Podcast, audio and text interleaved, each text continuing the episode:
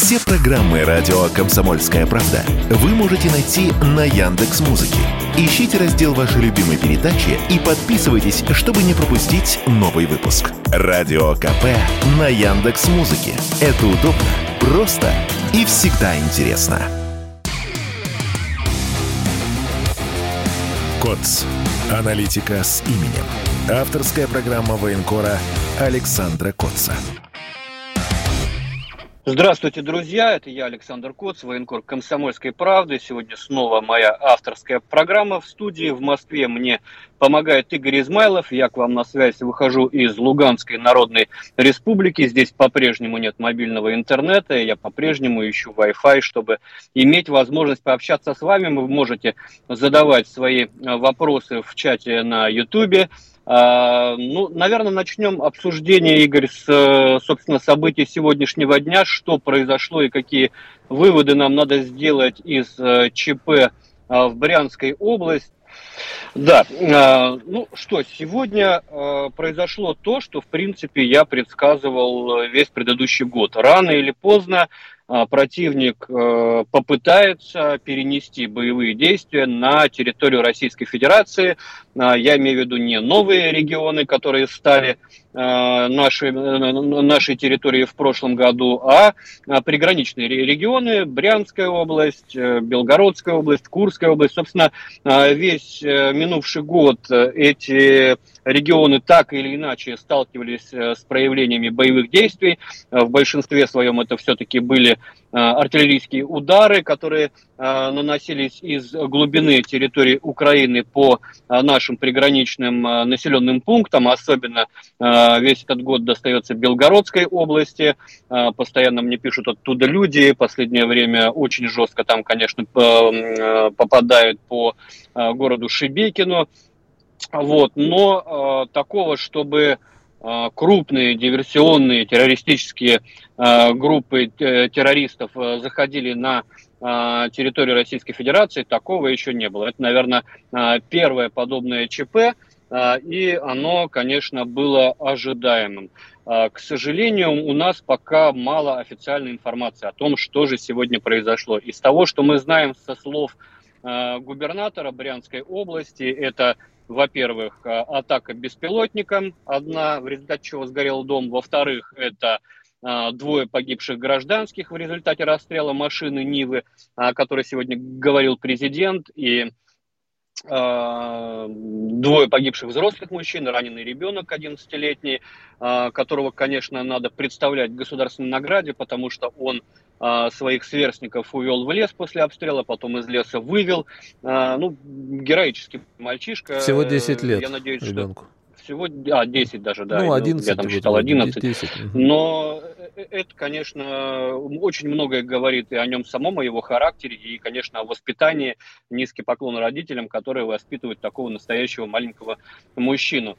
А, вот. Но э, непонятно, как бы по количеству, что это была за группа, а, непонятно, на какие объекты они нападали, потому что официальной информации по этому поводу нет. Есть разрозненные сведения в различных СМИ о том, что была атакована электроподстанция, была атакована э, газовая подстанция, э, якобы э, были атакованы две БМП. Об этом уже говорят сами нападавшие, либо люди, которые выступают от их имени. В официальных сводках пока мы не а, видели и не слышали ничего о а, тех делах, которые натворила эта террористическая группа а, в нашем приграничье. И мне кажется, это не очень здорово молчать весь день, потому что мы все-таки живем в информационный век, и если уж эти а, террористы опубликовали, э, насколько я понимаю, уже два видео, в котором взяли на себя ответственность за а, сегодняшнее нападение на нашу территорию, то наверняка у них э, есть и дополнительные видеокадры того, что они делали на нашей территории, как они на нее проникали и, и как они с нее уходили. Мы до сих пор не знаем, уничтожен ли кто-то из этой группы или, может быть, э, взят живым. Э, очень много неизвестных э, для того, чтобы э, с уверенностью говорить о том, что произошло. Если судить по заявлениям Киева, то официально они эту операцию, эту диверсию, этот теракт никак не признают. Они говорят, что им нет нужды воевать на территории Российской Федерации, они хотят значит, э, захватить Донбасс, после чего направиться на Крым, Брянская область им не нужна. И тем не менее, судя по личностям тех людей, которые собственно, и публиковали эти заявления, в которых брали на себя ответственность о нападении, это не случайные пассажиры какие-то там, э, гастролеры, которые э, заехали, выступили и, и уехали э, никому не подконтрольные и без какого-то чино, чиноподчинения, да, то есть это Э, люди, которые называют себя, ну, неважно, как они себя называют, да, но это структура, э, которая, я просто не хочу лишний раз их пиарить, которая все-таки находится в составе войск территориальной обороны Украины. То есть это э, официальное подразделение, состоящее из выходцев из России, это такая отморозь, их еще называют выруси, которые в 2000 14, 15 и позже годах э, уезжали на, на, на Украину по э, различным причинам. Кто-то, кого-то преследовали э, в уголовном порядке, кто-то из идеологических соображений, но все они воевали против Российской Федерации еще с 2014 года. Это люди, которые, которые говорят, что они воюют не против России, не против э, народа России, а против э, российской власти. И это такая, знаете, знаешь, уловка, э, к которой прибегали практически все террористы, которые действовали на территории России. Ну, если мы будем вспоминать там самых известных наших одиозных главарей, ну, того же Басаева, который брал на себя ответственность за все плохое, что происходило в Российской Федерации, то когда он признал, что он организовал теракт в Беслане, а это, я напомню, захват заложников в школе номер один 1 сентября 2004 года, тогда погибло более 300 человек, и более половины из погибших это были дети. Он взял на себя ответственность за этот теракт, но он сказал, что это вынудила Россия, и вообще они воюют не с русскими, а э, с российским режимом за свободу. Ну вот точно такая же риторика э, сегодня прозвучала из уст людей, которые а, зашли на нашу территорию, убили двух гражданских и ранили, ранили одного ребенка. И, а, собственно, этим а, заявлением они поставили себя в один ряд с террористами из банд подполья Северного Кавказа, которые действовали у нас в 90-е и начало 2000-х годов. И, собственно, я не раз говорил о том, что э, нельзя быть беременным наполовину. Да? Э, мы много раз говорим о том, что Украина терроризирует жителей Донбасса, что Украина терроризирует э, население Белгородской области, э, но при этом мы, значит, не называем э, э, э, соответствующие службы, которые терроризируют этих несчастных людей, мы не называем их террористами. Это, это какой-то и юридический казус, и риторический казус, э, который должен быть устранен. Все-таки, если э, у нас сегодня президент, ну, он расставил все точки над «и», он назвал все своими именами. Он не назвал это диверсией или актом, я не знаю, вторжения, военным актом каким-то. Он сказал, что это терроризм террористический акт, потому что они стреляли по машине, в которой сидели дети. Не видеть они этого не могли. А, соответственно, ну, мне кажется, надо снова поднимать вопрос о том, чтобы а, признавать э, вооруженные силы Украины, спецслужбы Украины террористическими организациями с э, соответствующими выводами. Ну и, наверное, менять уже формат э, СВО, ну, хотя бы на, не знаю, КТО или, или какое-то другое. Но вот эти полумеры, когда мы что-то не договариваем, а, ну, с этим надо прекращать. И, а, безусловно, ответ на, а, на подобные действия должен быть очень жестким, причем не столько для того, чтобы наказать тех, кто напал на территорию Российской Федерации, сколько для того, чтобы доказать российскому обществу, что наше государство сильное, что оно не потерпит подобных э, выходок на э, своей территории, э, что оно способно защитить наших граждан. Здесь, конечно, будут справедливые вопросы, как вообще эти люди попали.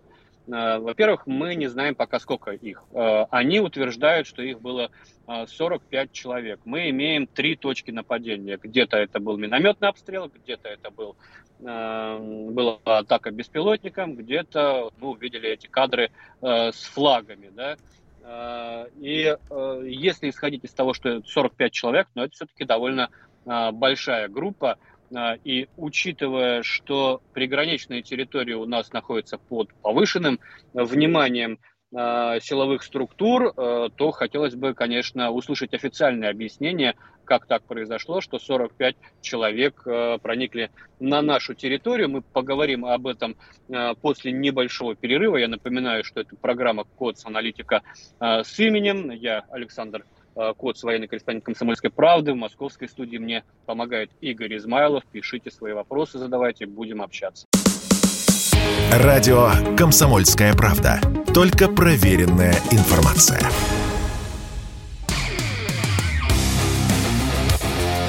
КОЦ. Аналитика с именем. Авторская программа военкора Александра Котца.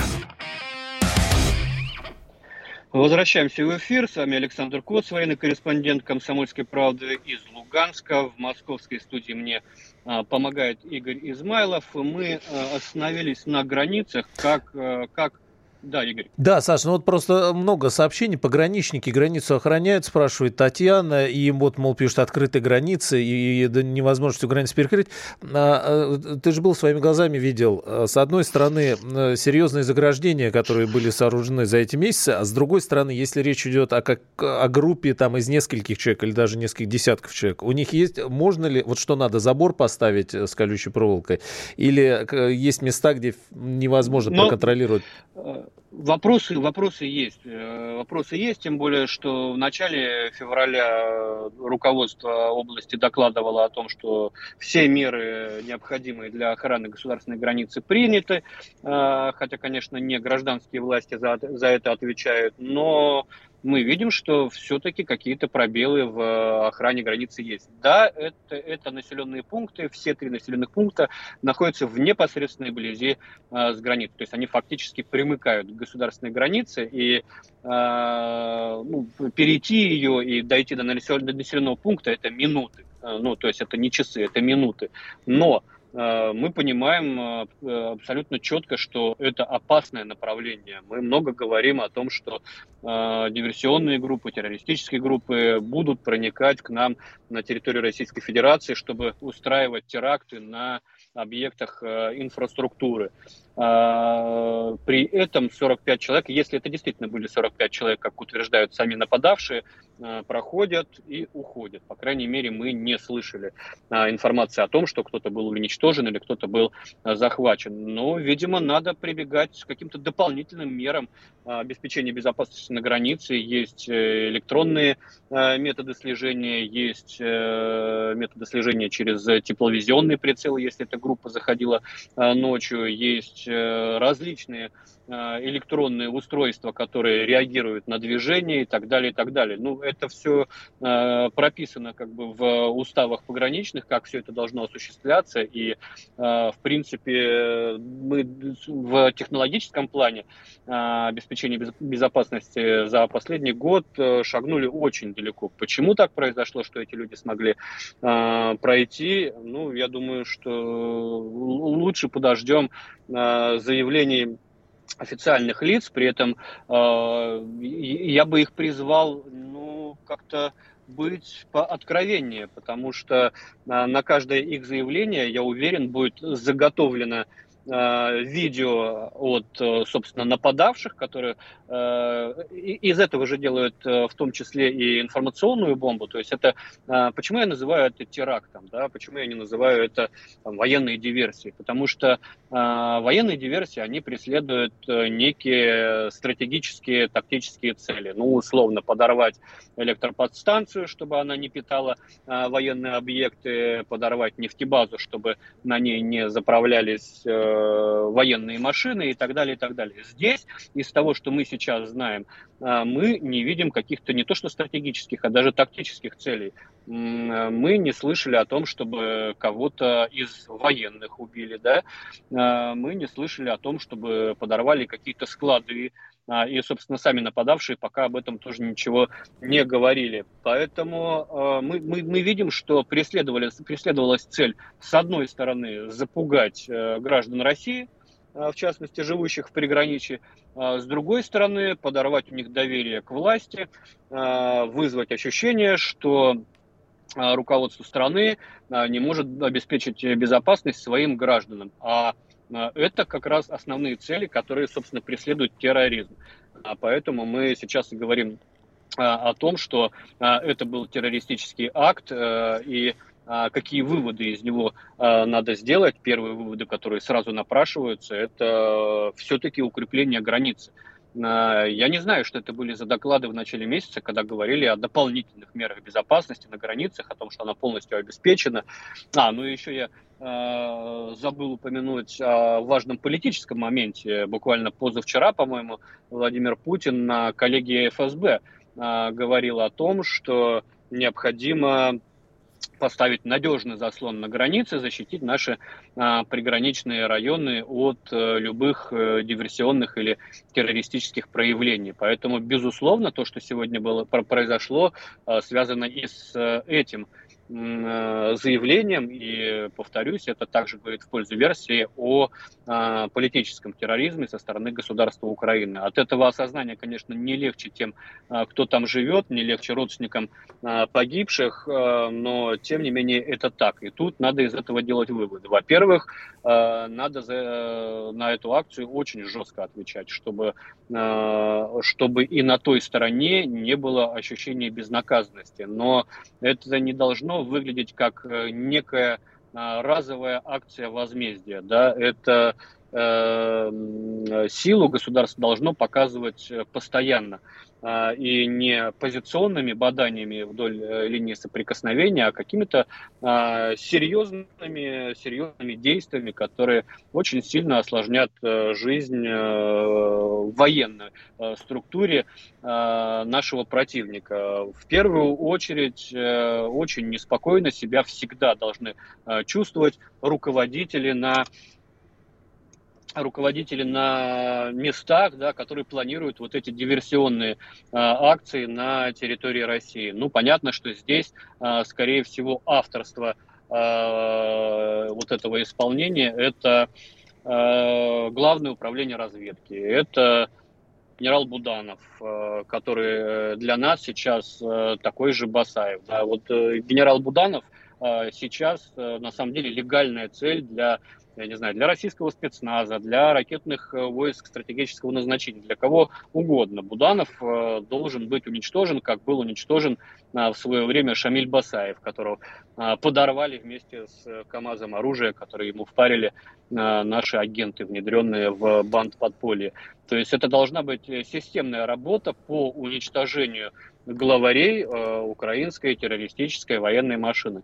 Вот и все. У нас пока эта работа не ведется э, от слова совсем, да, мы уничтожаем каких-то командиров на поле боя, но э, противник э, исповедует э, методы ведения боевых действий на нашей территории. И э, за последнюю неделю мы могли бы в этом убедиться, наверное, несколько раз. Да? Вот, например, у нас э, на этой неделе было сразу несколько попыток э, налетов э, дронами камикадзе. Саша, Мы извини, видим, перебиваю. Что... Вот прежде чем угу. к дронам, да, это тоже большой вопрос. В эти минуты как раз ФСБ России сообщает, что в результате принятых мер вылазка украинских националистов в Климовском районе Брянской области пресечена. В избежании жертв со стороны мирного населения, нанесения ущерба объектам гражданской инфраструктуры, противник выдавлен на территории Украины, где по нему нанесен массированный артиллерийский удар. Ну, э, пока такое сообщение подробности, может быть, последуют еще.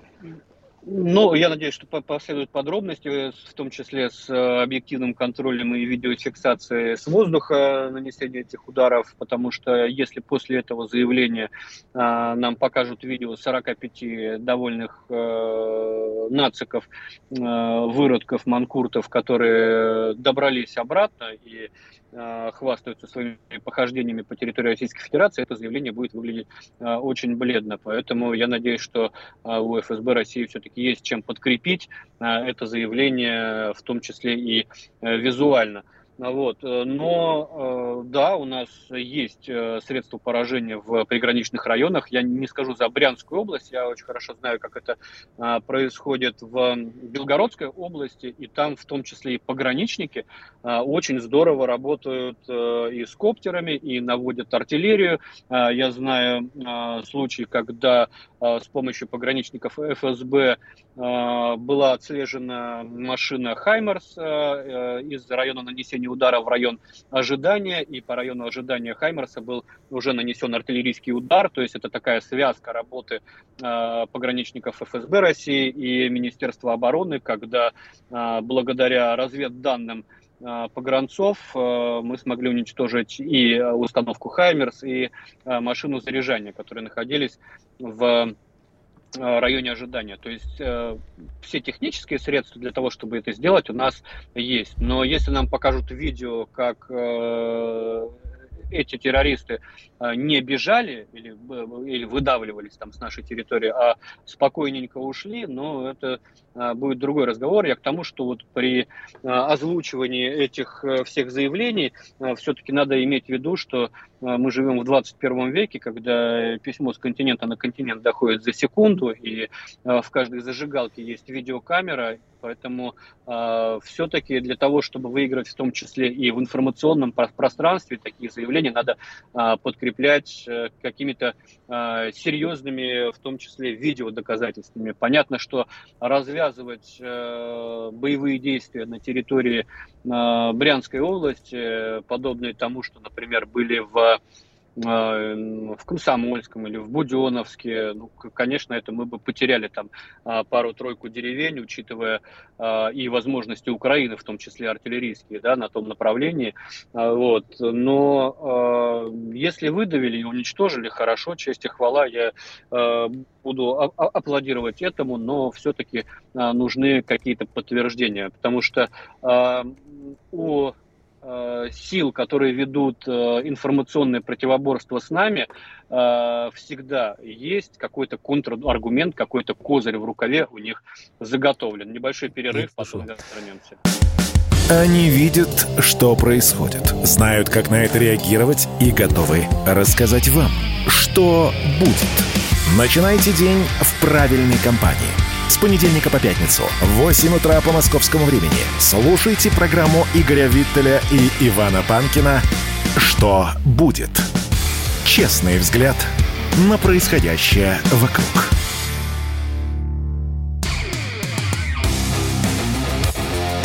КОЦ. Аналитика с именем.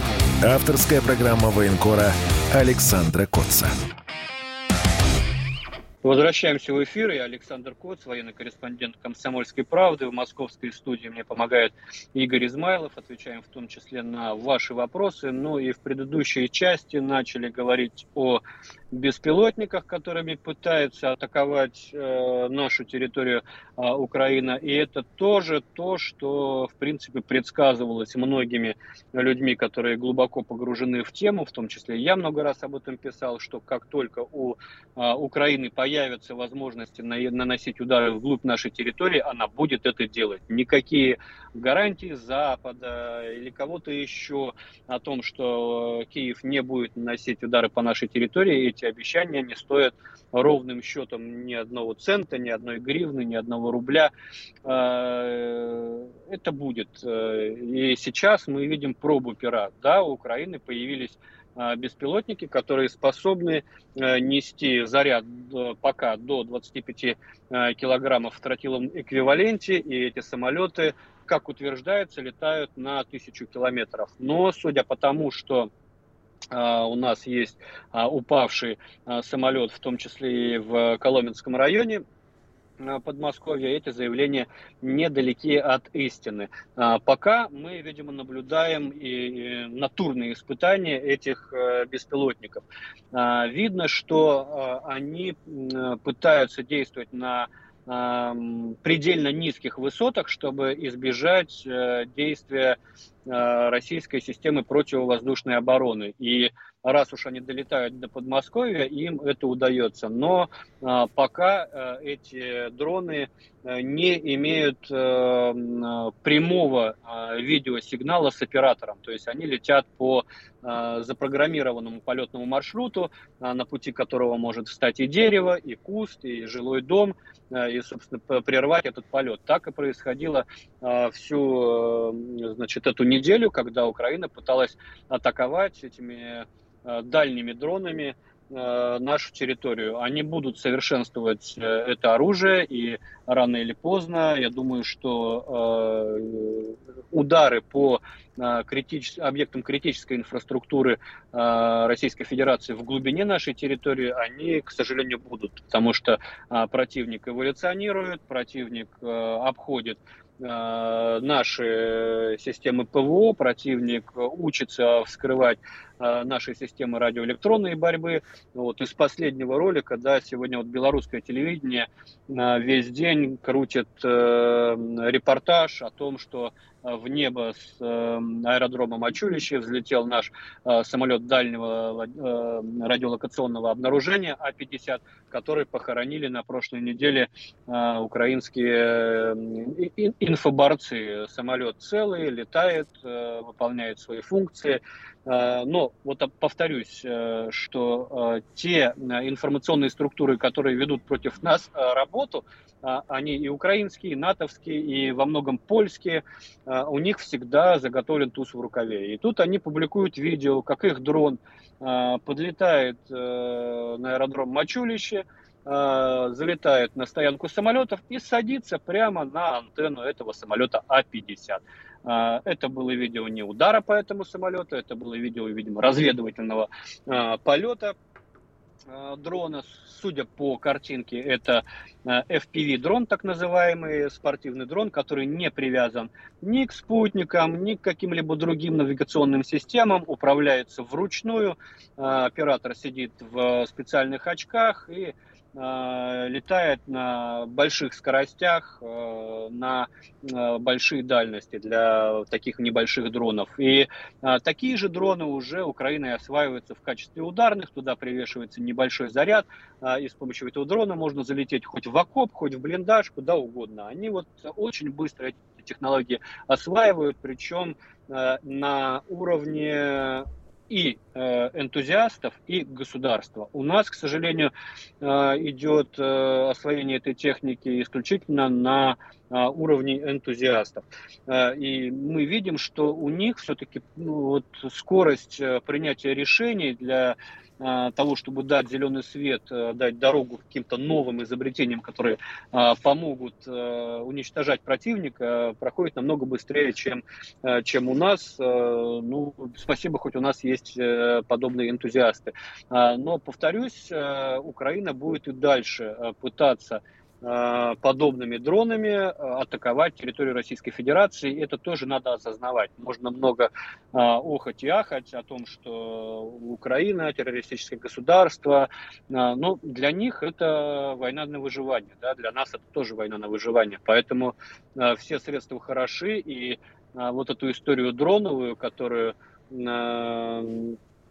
так здорово применяет противник, ее, конечно, надо перенимать, Э, у нас э, есть э, высокоточное оружие, у нас есть ракетное оружие, которыми мы бьем по объектам время от времени по объектам критической инфраструктуры Украины, но все это пока не сказывается на поле боя. Я вот работаю на нескольких направлениях, но, к сожалению, это не сказывается на состоянии противника на линии соприкосновения, а его состояние зависит исключительно от огневого воздействия действия а, прямо по нему, а не по а, центрам принятия решений или по объектам критической инфраструктуры, тем более если это делается а, вот так вот времени, время от времени, как э, мы сейчас наблюдаем. В итоге на Украине сейчас нет ни одного города, в котором не было бы света или был бы дефицит электричества. Ну вот нет этого. Как сказались наши предыдущие удары, которые наносятся раз в две недели на военной составляющей украинской экономики, сказать сложно. Я вижу на передовой, что противник очень сильно огрызается. Противник пытается атаковать и использовать те технические новшества, которые ему доступны. У них вот эти FPV-дроны делаются буквально ну, если не на передовой, то на, на втором эшелоне обороны, буквально на коленке, в блиндажах. И а, они уже применяют не только с этими FPV-дронами а, какие-то самодельные взрывные устройства, но и устройства с с различными отравляющими веществами, но в частности мне вот рассказывали про применение слезоточивого газа. Э, расчет на то, что сбрасывается заряд в окоп рядом с блиндажом, и из-за воздействия э, слезоточивого газа люди вылезают на улицу, вылезают из окопов, и там уже их накрывают либо минометом, либо э, самодельным взрывным устройством с э, другого дрона, да, уже такие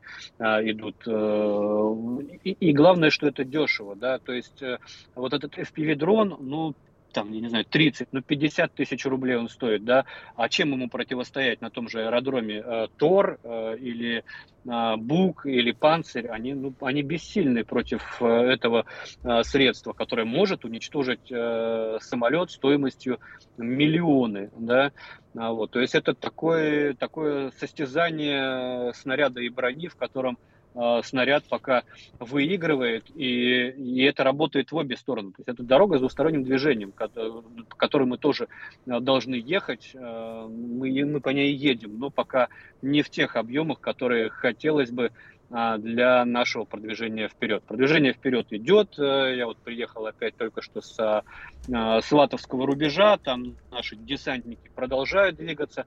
А, и это здорово, что не стоим на месте, потому что все-таки позиционка это такая психологическая штука, когда человек там даже неделю сидит в окопе, он уже там обустроился, обил блиндаж вагонкой, поставил буржуйку, научился там жарить себе картошечку э, на сковородочке, ему уже не хочется идти вперед, э, чтобы потом по новой рыть окопы, по новой обшивать вагонкой блиндаж, по новой ставить печку-буржуйку и так далее, и так далее. А здесь идет постоянное движение с постоянным серьезным противодействием. Вот буквально вчера 5 часов отражали массированную атаку в районе Кременной наши десантники, после чего а, перешли в наступление и отжали а, еще один опорник.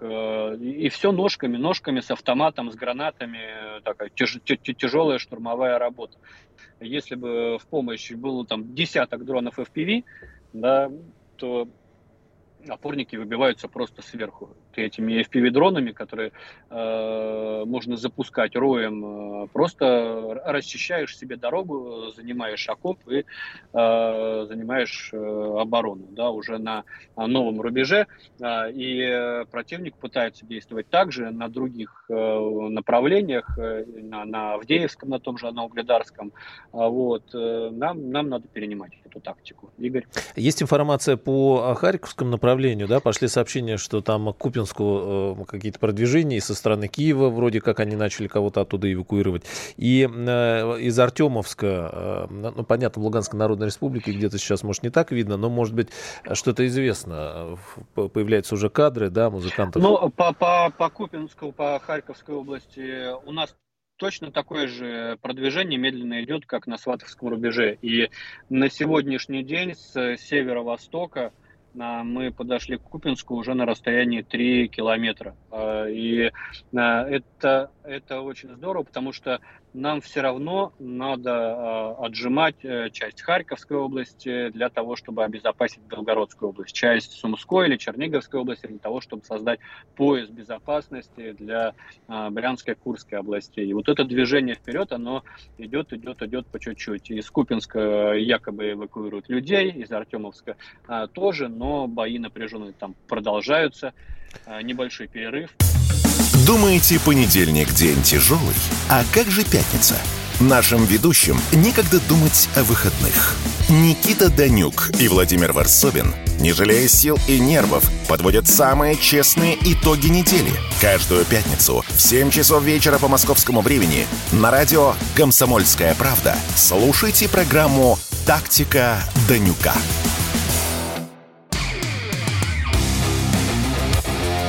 КОЦ. Аналитика с именем. Авторская программа военкора Александра Котца. Возвращаюсь в студию. Я Александр Коц из Луганска на связи с вами. В студии московской мне помогает Игорь Измайлов. Ну и, наверное, сейчас будем общаться с э, вами, отвечать на вопросы. Игорь, есть там что? Да, трансляция в YouTube, ВКонтакте, э, в Одноклассниках э, и с вашими вопросами. Ну, вопросы, сводящиеся к теракту в Брянщине. Саша, скажи, пожалуйста, что дальше после сегодняшнего? Почему нет военных приграничных селах? Роман Александрович спрашивает. Ну, про военных сказали, про что дальше? Интересно. Спрашивает, почему вы не заминируете противопехотными минами весь периметр периметр приграничный, и, э, и, а, или уже тогда пулеметчиков нужно расставить? Мины, пулеметчики э, нужны, но все-таки мы живем в 21 веке. Должны быть э, электронные технические средства слежения за безопасностью наших рубежей, не только в Брянской области или в Белгородской или в Курской, но вообще а, на любом участке российской границы, от Дальнего Востока до Калининграда.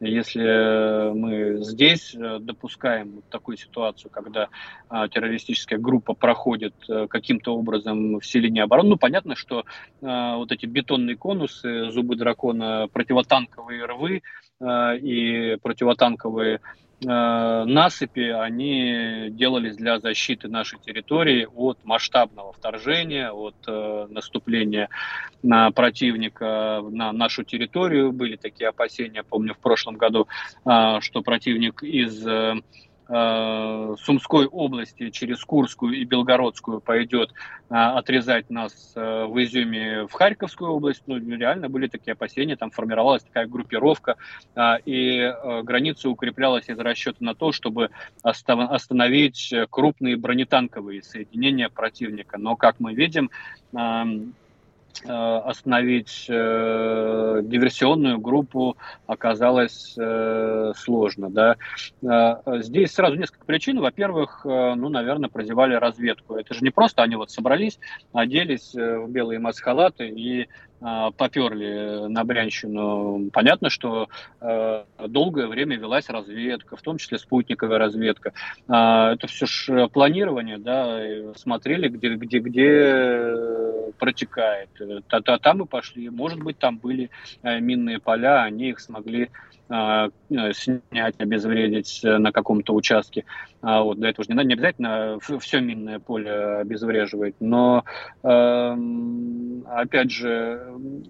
минировать собственную территорию, ну, наверное, это э, опасно, в том числе и для мирных жителей местных. Минировать надо буферную зону. Буферные зоны у нас, к сожалению, нет.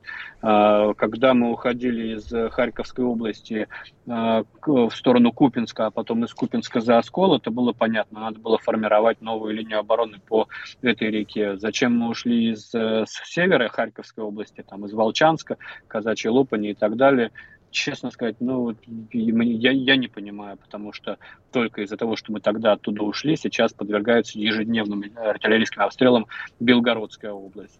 Это задача на будущее формирование э, пояса безопасности вдоль Э, всей нашей границы э, с Украиной. Вот, вот, кстати, интересно насчет пояса. С одной стороны, э, близость к, как выясняется, да, к Брянской области. С другой стороны, наша задача отодвинуть от наших территорий опасность точечное продвижение вот на Купинском направлении, о котором ты сказал.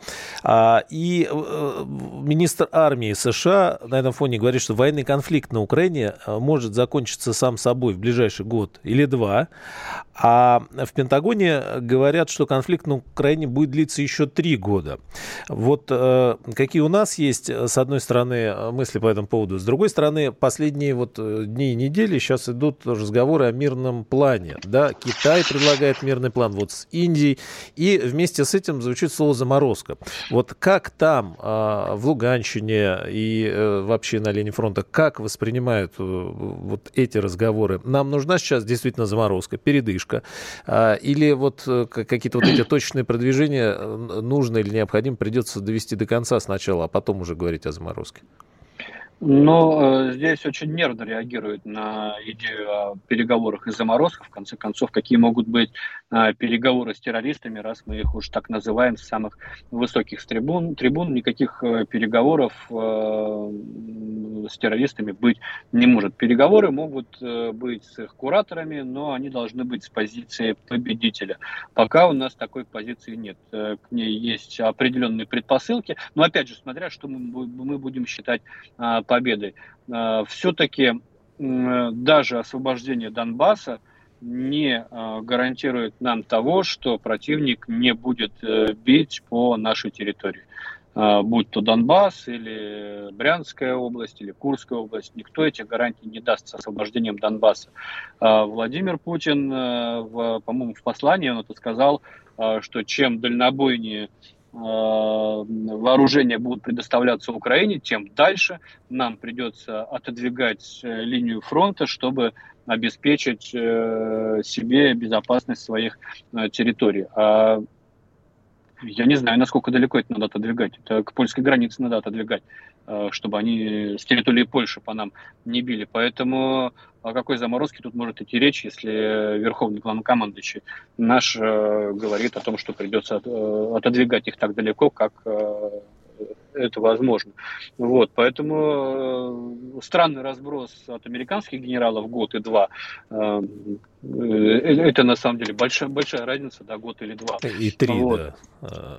Вроде и, один тот же Пентагон. И три, но угу. я, я неоднократно говорил, что если мы не будем менять цели специальной военной операции, то это конфликт на годы с разной степенью интенсивности Украина немного просела, да, а сейчас Саш, нас немножко... Техники с... плохо. Ага, Они... вернулся. Даже... Угу. Связь немножко подводил, да-да? Да. А, и по технике плохо, и по снарядам у них не очень. И, конечно, они ждут, не дождутся западных поставок, которые должны каким-то образом изменить ситуацию. При этом они готовят новые бригады. И тут я читал аналитику французскую э, о том, что Украина готовит до 700 новых батальонов э, в том числе там 30 э, батальонов бронетанковых если это так, то ну, я, честно говоря, не очень понимаю, что мы э, хотим этому противопоставить. Понятно, что эти 700 батальонов, э, их приготовят там не через месяц, не через два, не через три. Это все-таки э, достаточно трудоемкий процесс, э, но они этим занимаются. Они занимаются тем, что готовят э, новые соединения, которые должны будут прийти на смену истрепанным, которые сейчас находятся на линии боевого соприкосновения. Э, мы пока себе э, подготовку такого количества соединений позволить не можем. А для того, чтобы начать э, формирование э, этих новых э, соединений, нужно объявлять новую мобилизацию. Я сейчас не знаю, открою я секрет или нет, но на линии боевого соприкосновения, там, где я езжу, соотношение мобилизованных к контрактникам кадровым 80 к 20. То есть у нас сейчас армия э, в зоне специальной военной операции преимущественно мобилизованная. Э, и э, не вижу в этом ничего плохого. Мы Великую Отечественную войну выиграли мобилизованной армией. Э, кадровая армия вся кончилась в 41 году. Саша, а сколько они там уже э, третий месяц или как когда они? То есть Пол, вот... Почему третий месяц? Уже есть люди, которые воюют уже полгода. Вот полгода мобилизованные э, там пол, уже находятся. Пол, да? Полгода воюют, и офицеры отмечают, что ну они намного эффективнее, боевитее, профессиональнее, чем те контрактники, которые Э, начинали специальную военную операцию. Потому что, к сожалению, э, я уже об этом говорил, мы в погоне за профессиональной армией э, набрали в войска кого угодно, людей, которые пришли за денежным довольствием, за военной ипотекой, за льготами, но никак не за тем, чтобы воевать. А здесь мобилизованные, они прекрасно понимают, что они как бы пришли, э, ну, им придется служить до какого-то какого, какого-то Рубикона, да, э, за которым уже только наша победная поступь. Вот, и, и они не пытаются там э, бежать, увольняться, ну, они не имеют такой возможности. Но сейчас уже, кстати, отпуск, да, положен, то есть уже скоро, ну, передышка какая-то должна будет опять же, чтобы сделать эту передышку, их надо кем-то менять. Заменить, а, да. а чтобы их заменить, э, нужно снова объявлять частичную мобилизацию. И, честно говоря, э, вторую волну надо было объявлять, ну, это мой дилетантский взгляд, э, нужно было объявлять еще вчера, чтобы сейчас эти люди уже были на полигонах, чтобы у них уже решались все наши традиционные проблемы с оснащением и экипировкой и обучением, чтобы там, условно говоря, к маю, когда э, закончится гадание на погоде и засохнет земля, у нас были новые боеспособные подразделения, которые шли бы вторым эшелоном за Э, штурмовиками, у которых уже богатейший а, боевой опыт. Игорь. Саш, кстати, вот да, по, у нас полминутки прямо осталось. Погода как-то сейчас уже вносит коррективы, та самая весна распутится. Э, от них или от у, нас потихонечку, ожидать? потихонечку, ага. потихонечку начинается распутиться уже очереди в шиномонтаж, потому что здешняя э, муляка ее называют, это глина с черноземом налипает на колеса и расшатывает их, э, но она пока кардинально не складывается на всей боевой обстановке. Спасибо, Саша. Александр Коц, «Комсомольская правда», каждый четверг. КОЦ. Аналитика с именем. Авторская программа военкора Александра Котца.